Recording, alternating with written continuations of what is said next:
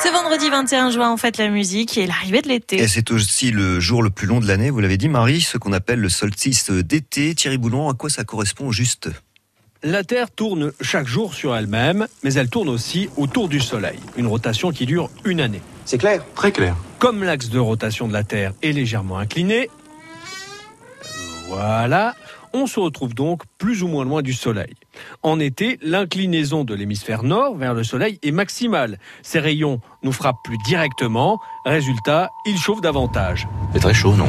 Ouais, un peu. hein. Et notre exposition est plus longue jusqu'au fameux solstice d'été qui correspond au jour où l'hémisphère nord est le plus proche du Soleil. Alors quels sont les symboles qui entourent cette journée? Depuis des siècles, ce sommet du cycle solaire est accompagné de superstitions, de fées et de magie. Les agriculteurs célèbrent la belle saison, ces jours plus longs qui leur permettent de travailler la terre plus longtemps et d'espérer de belles récoltes. Une seule chose compte, c'est que la récolte soit bonne et que les vaches soient bien gardées. On rend hommage à la fertilité de la terre et à la puissance du soleil, porteur de chaleur et de lumière.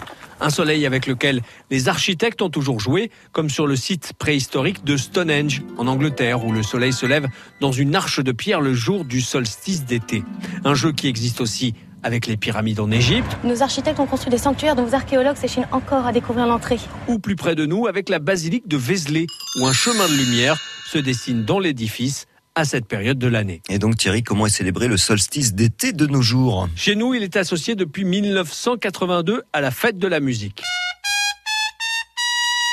Mais traditionnellement, c'est la fête de la Saint-Jean qui salue l'arrivée de l'été.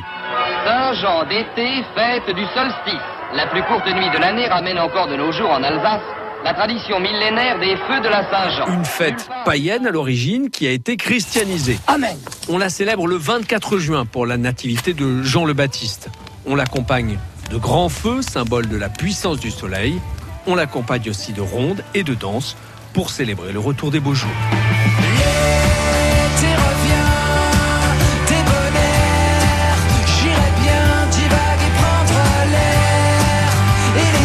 Archimède, et on retrouve le pourquoi du comment sur le site internet de France Bleu Auxerre. La fête de la musique, l'histoire de la fête de la musique, justement. Nous allons remonter le temps jusqu'en 1982 avec Capucine Fray dans une minute.